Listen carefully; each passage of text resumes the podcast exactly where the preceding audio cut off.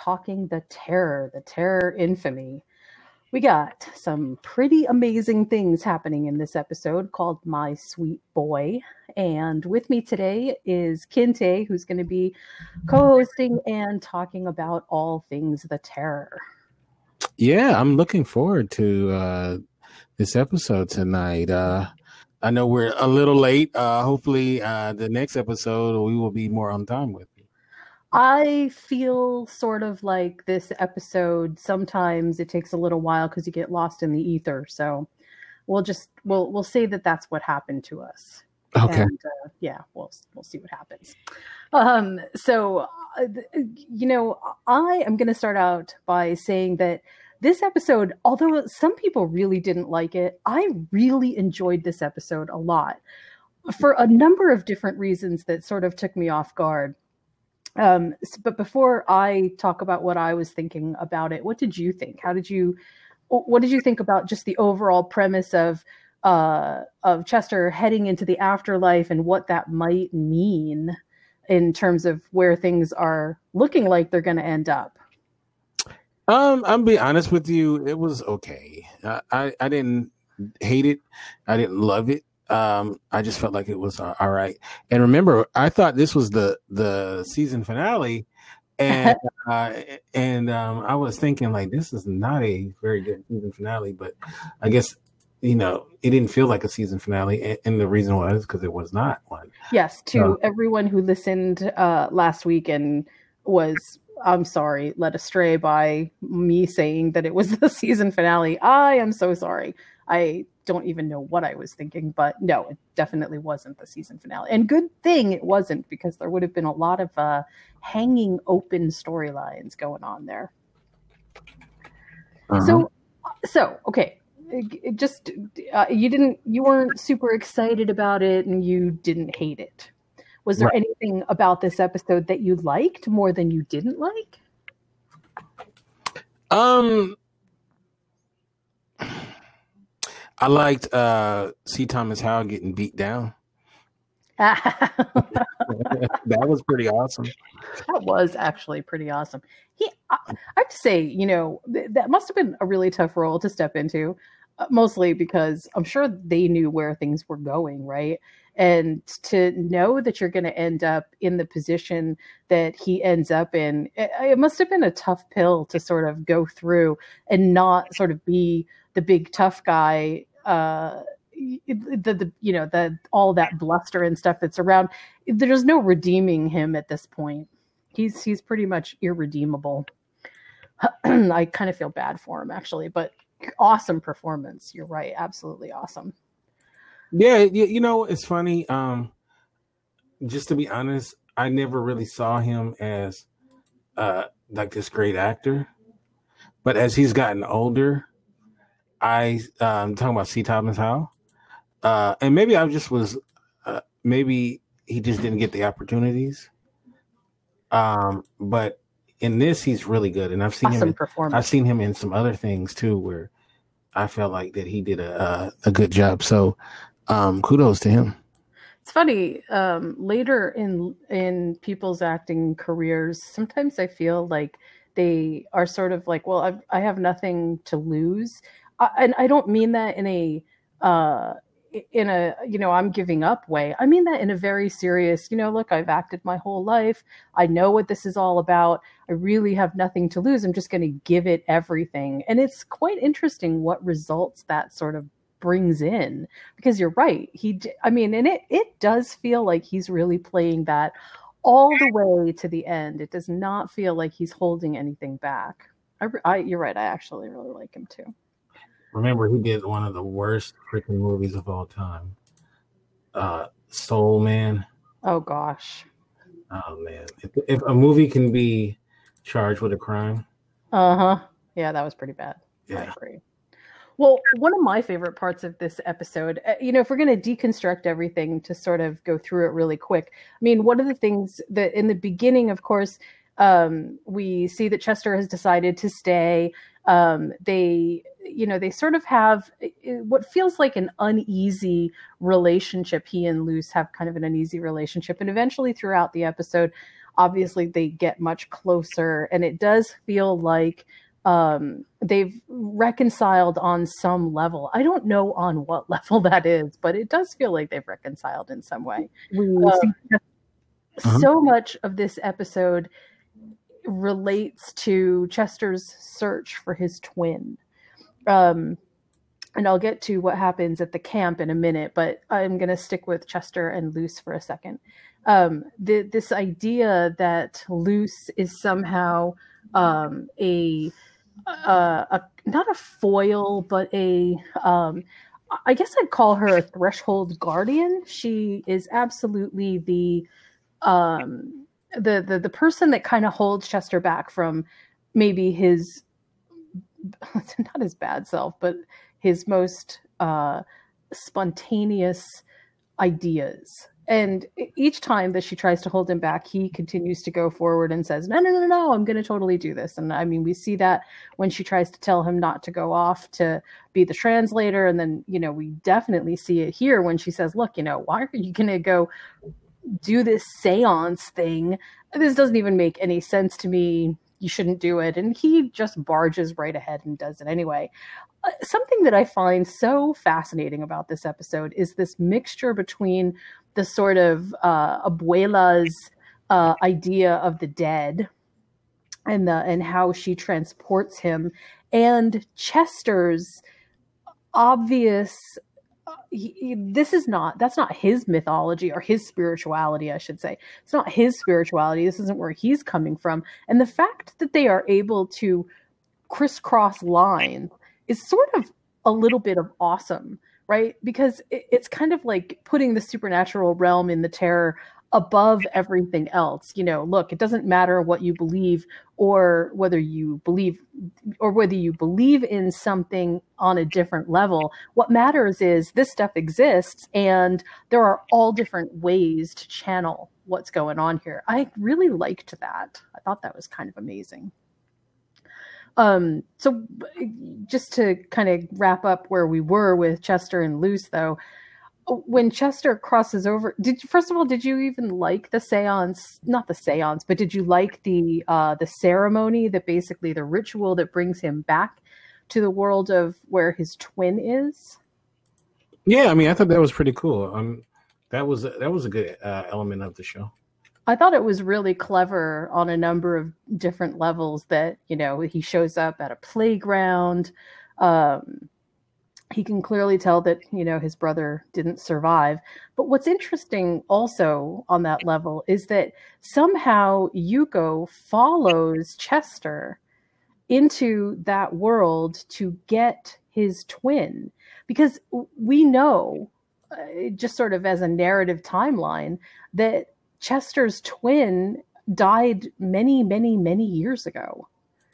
And so the fact that Yuko didn't sort of put two and two together in other well, now I guess not put two and two together, but wasn't able to get to Chester's twin, I think says something about Chester, right? Somehow the supernatural element that's around Chester allowed Yuko to sort of attach on or get, you know, uh, get a foothold in and that's how she was able to find his twin that that was really fascinating to me what did you think no i no i agree um i i think that the one thing that this show does is they do a great job of um of really giving you these elements that i'm sure many people or maybe i maybe i shouldn't even say this or may not be aware of as far as um, the cultural stuff. Right. Right. right. And um, so, you know, once again, I have to say that these are things that I'd heard of, but not necessarily was familiar with. Right. And uh, it really, that is when I think sometimes the show is at its best, is when it, it, it like uh, takes you into this world yeah there's um there there's this uh there's this very old sort of understanding about uh pictures of a person and how pictures of a person can capture a little bit of their soul. And we saw something very similar when uh chester's mom uh, cuts Chester's hair before he goes off to be the translator and says, uh, you know, or you, uh, I'm sorry, Luz asks why she needed that, and then we get the explanation that if he dies, then you know a little piece of him is here, and then he can have a proper burial.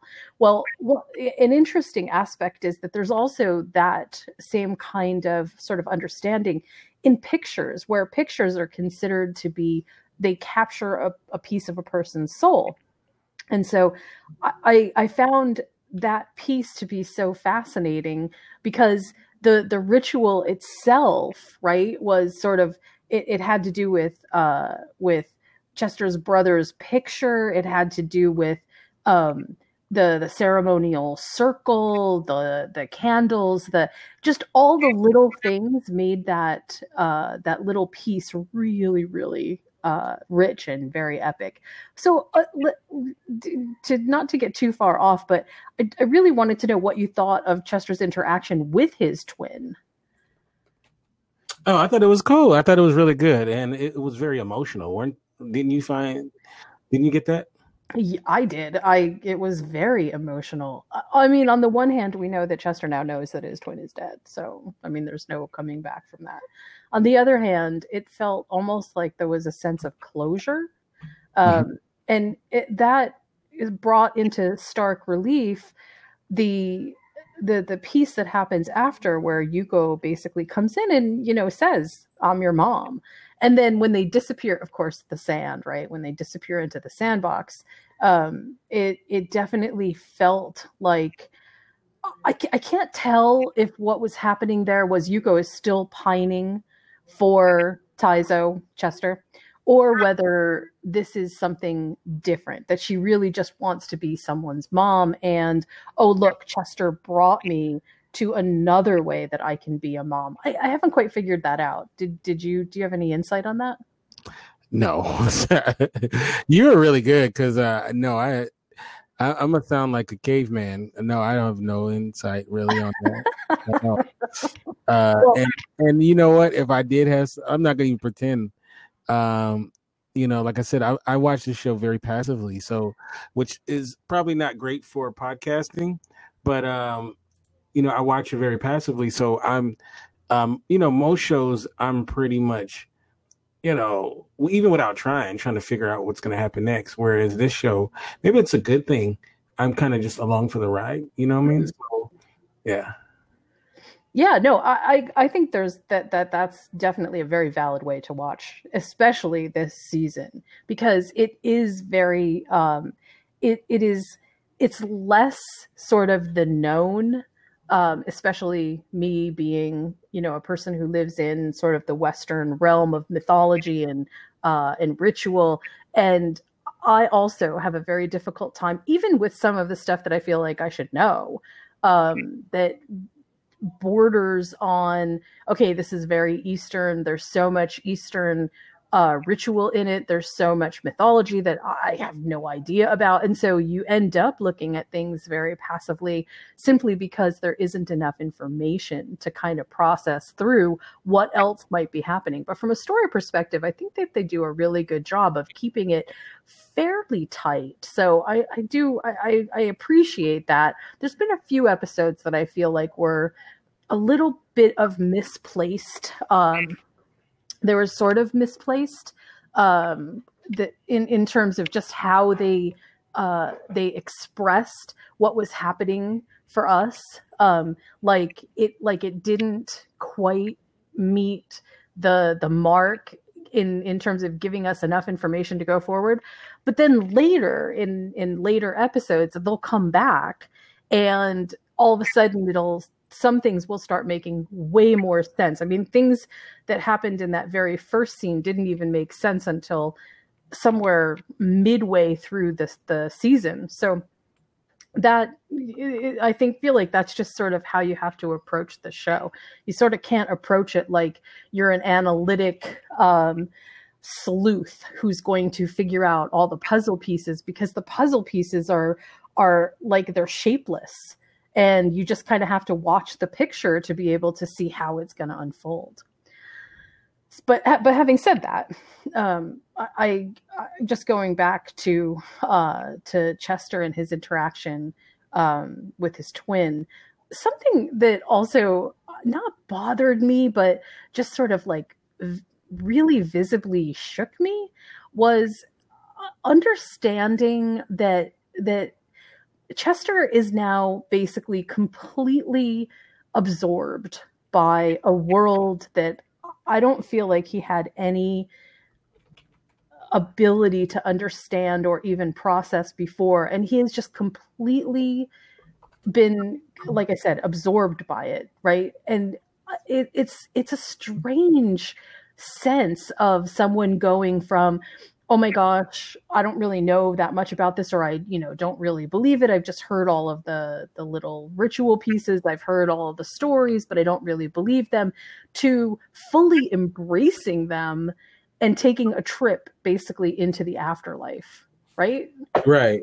Is it is, is that surprising to you as well? Uh not really. No no? no. I don't know like I I do feel like uh, with this show, when you are, when you um,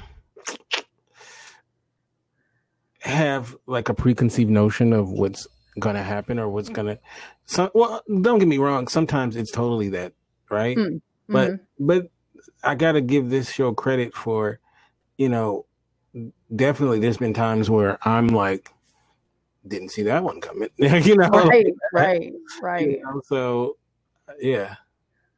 Well, uh, the so toward the end of this, uh, toward the end of the encounter, I guess all the ritual encounter with uh, Chester and uh, and his brother. Um, the thing that we see, and the reason that I brought up the idea about the soul being a part of the picture, is because what we mm-hmm. see, and the reason that we know that Yuko now has him in the afterlife, is that his brother is now missing from the picture. Right. Yeah and so that is sort of a big uh, and you know the other thing that's so interesting about this is that you know this is how chester figures out if you're a yuri he you know sees that you're distorted in the picture and that kind of stuff. Like there, there's a whole lot of there's almost a whole other element to all of this with the uh, photography and you know not exactly spirit imaging, but something really close. You know, some th- th- there's some fascinating ideas around there. Um, okay, so uh, so the I guess the the uh, I guess the other sort of before we go on to the camp real quick, the, the other thing that was sort of interesting was um, Doña Maria, right? Who is the older lady that came over and was talking with the abuela and stuff like that. Um, why was she holding uh, a, a onesie? Basically, she had made a onesie, and why was she holding that? Uh, clearly, she wasn't alive anymore. What was going on with that? We know Yuko uh, must still be thinking that she is going to get a baby, right? Right, right. I I don't think that Yuko thought that she was going to get Chester's twin. I just I don't think that that's what she thought. You know what I mean? Oh, so you thought that it was gonna it was gonna be something else? Well, uh, see, okay. First of all, Doña Maria. I, I mean, this is it's complicated for me, but Doña Maria seemed like an odd choice for Yuko to possess. Very odd. But I understand sort of why that was the choice. What was strange was why was Doña Maria why was she knitting the onesie if Yuko or well, I guess yeah, I guess if Yuko thought that she was going to have something else out of it, it wouldn't make something doesn't make sense. There isn't enough information, I think, is the key. There just isn't enough information quite yet to understand what else might be happening. Simply because, but that seemed very purposeful for her to have that. That it, that doesn't seem like an accident, you know. No, definitely not grandma doesn't just go around knitting onesies for you know altruism ideas or something. It just seems like mm, yeah there's got to be something to that. Okay so let's go to the camp real quick and um, and let's talk about what happened there. So one thing that was sort of interesting was the idea that uh, chester and his i mean i'm sorry chester's mom and dad uh, have left, and they have gone off to be someone's gardener, basically. Um, and now a lot of them have actually left. Uh, they've they have chosen or gotten something called sponsors, and that lets them leave the uh, the camp. And it's kind of a nice uh, segue into how our our government, how the military decided that people were safe again you know, uh, the, it was like, well, we have to bring you back into society. How are we going to do it? We're going to do it by having someone sponsor you, be your, you know, if anything goes wrong, you're responsible for these people. It was, to me, that was just, uh, in some ways, it was really heartbreaking. Just knowing that, you know, people that have as much pride as these people do are now completely dependent on the goodwill of their sponsors. I don't know. It just, that one sort of really hit me.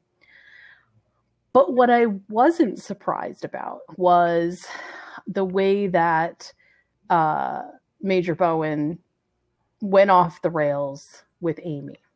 Mm-hmm. I, I feel like that was, it's been building ever since her mom introduced her to Major Bowen and i i'm not really sure that there was any way that that something like this wasn't going to happen I, am eh, that sounds really crazy but honestly uh, he the character of Major Bowen was so off the rails that like it, it felt like something had to snap, right? Right, yeah. Now So is his actions purely because of possession, or? So okay, so I, I'm I'm sort of of two minds here, right? On on the one hand, I think he was probably always a bit of a, a hard nosed kind of person, and he, I think he believed in what he was doing. Uh-huh. But then I think that the supernatural touched him in such a way that it fractured his ability to see things clearly and without uh, and without a if you will a distortion right? Because i mean like if you think back to how people are pictured uh, when they're when you see them as the yuri right what you're seeing is sort of a distorted image of who they are and I feel like that is a manifestation inside out as well, where there's like this distorted sense of reality and you're you, but you're not quite you. Right? Does that make sense? Yeah, it makes perfect sense. Yeah. So, so knowing that, uh, the, the, one of the things that makes that makes Major Bowen so terrifying, I think, is that he isn't under the influence of anything supernatural anymore and mm. his behavior is just as horrifying as just about anything Yuko has done. Uh, and and the the the two of those things in stark contrast are uh, the, it's amazing how much more similar they are than you would want them to be. I mean, it seems like they should be so different from each other, and yet, wow, they really aren't. So I, I feel like that was really interesting. I also think that that this idea of a prisoner within a prison camp is also there's something so meta about that line, that storyline that it that it almost feels like th- there's another story inside of that story. Mm-hmm. Um, this idea that you can be free on the outside but not on the inside is also just a really interesting uh, piece of, of narrative that I think is happening or happened with the Bowen uh, storyline, where he was really a prisoner himself, and he keeps manifesting, or no, I shouldn't say manifesting. He keeps projecting out his lack of control over the situation by trying to control other people because he has no control anymore. And the things like that have become to me one of the really interesting and difficult to sort of digest, but very important aspects of this series. There's just so many little details about how not just people lived in the Japanese internment camps, but also what the ramifications were to both the people in the camps, their captors, the people around them. You know, uh, it's not cut and dry. It's not just sort of a, a one size fits all. It is one size fits all in terms of the morality of it, but it's not one size fits all in terms of who the people were and the complexity of what was happening. It's just, it's so multifaceted. So I have to give the show a lot of credit for that. Yeah. And to wrap it into this kind of uh, storyline and these, this kind of, you know, uh, uh, supernatural, uh, you know, you have to serve many masters. Right. Right. Yeah. yeah that's a good point. One thing, uh, one thing though, okay, so the the thing that I really enjoyed the most was Amy's ultimate revenge.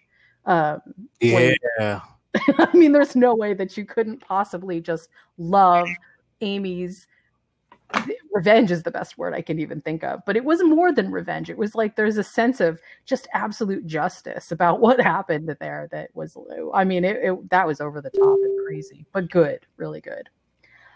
And then, uh, so the last piece that I want to just sort of uh, touch on before we go is clearly we know that Luz is pregnant, right? Right. Okay. So, and I mean, and that obviously might play into Abuela's, uh, I'm sorry, Abuela's friend, uh, uh, Doña Maria. Uh, it might play into why she had the onesie. I don't know. But um, the, the, I'm wondering if this is all just a lure for uh, for Chester and Luz because we know that the only we've been told now through uh, Yuko's sort of story that the only way that she can bring anybody into the afterlife is if they are of her blood, right? Mm-hmm. And so, and her, you know, want for a baby is a big deal. But I am wondering if everything that hasn't happened with Yuko uh, in in in the past couple of episodes is isn't maybe not very well thought out. It feels very chaotic on Yuko's part. And I have a feeling that that's intentional. Like, I think that they are purposefully trying to make us understand that the Yuri is not about an intellectual ideology or that there you know is some kind of philosophy that sort of stands behind the yuri but that the yuri is kind of a chaotic uh needy spirit that is simply not one minded, but singularly focused. And uh, it, it, just, no matter what, she is just going to keep going and keep going until she gets what she wants. Now, what that means for the next episode or two is sort of up in the air, but I have a feeling that in the end, uh, Yuko might get more than we anticipate that she's going to get. So I'll, I think I'll just leave it there. Do you have any? Uh, what are your thoughts? Do you have any closing thoughts? Do you? Um, do you no, my closing thought is well, you know, tonight is the the next episode, so I think that um, you know, I'm just my whole thing is like, where is this going, and is it going to be somewhere that we want to get to? So. Um, I, I think it will be somewhere that we want to get to. The, the question is, will we feel emotionally complete about where we get. Mm. Yeah, I think there will be plenty of resolution. I just think that the resolution may end up being not exactly what we would like to see. I mean, I, actually, I foresee this as not being a happy ending. Yeah, I don't think so either. Yeah, I just I don't think that there's any way that this turns out to Chester and Luz and the baby live happily ever after and mm-hmm. and I mean, in in oh. one way, that's sad, but I'm sorry, I didn't mean to cut you off. Say again. No, and that's and I'm okay with that. Yeah, yeah. Strangely, I think so am I. I feel like the, the the the characters now are they're broken enough that no matter what happens to them, any resolution that happens will be uh, good for the story. The the question is, how are we as the audience going to feel about all this? I don't know. I guess we'll see.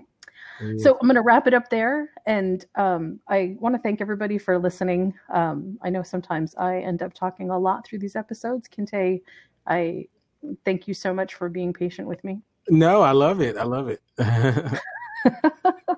we know that Kinte can actually, as a matter of course, just interject. So I trust that he will when he can. Yes. So, how do people find you all over the interwebs? They can get me at Kente F on Twitter, Kente Ferguson on Instagram, and of course, the website is indyradio.org, I N D Y radio.org. How can they get you? People can find me on Twitter at following bliss one, and you can find either of my websites at criticallaughs.com or moviesmakethemeal.com. So until next time, which will hopefully be soon, we'll see what happens. God bless.